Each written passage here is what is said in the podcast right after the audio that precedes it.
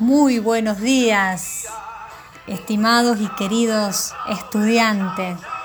Eh, la verdad que esta semana tenemos mucho por, aprender, por profundizar sobre, sobre neuromarketing. Eh, esta, esta posibilidad que tenemos de justamente identificar aquellas actividades cerebrales involucradas en todo el comportamiento del consumidor, conocer sus objetivos, conocer de qué manera están dadas nuestras conexiones y de qué manera a partir del neuromarketing lo que se intenta es tratar de predecir.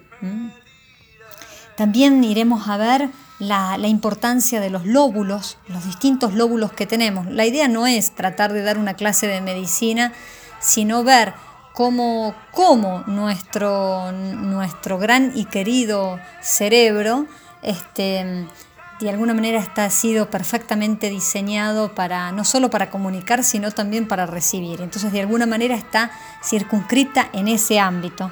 También vamos a ver el cerebro tribuno, vamos a ver en esta semana inclusive los sentimientos, de qué manera se producen la gran cantidad de redes neuronales cuando se produce este intercambio entre oír, ver, tocar, oler, saborear, eh, la importancia de la, de la percepción, cómo influyen nuestras emociones y cómo de alguna manera cuando uno arma una campaña de publicidad, cómo va a intentar que lleguen a la máxima cantidad de sentidos. Ya vamos a ver que el neuromarketing tiene una, una implicancia. Bueno, les dejo esta, este tema musical.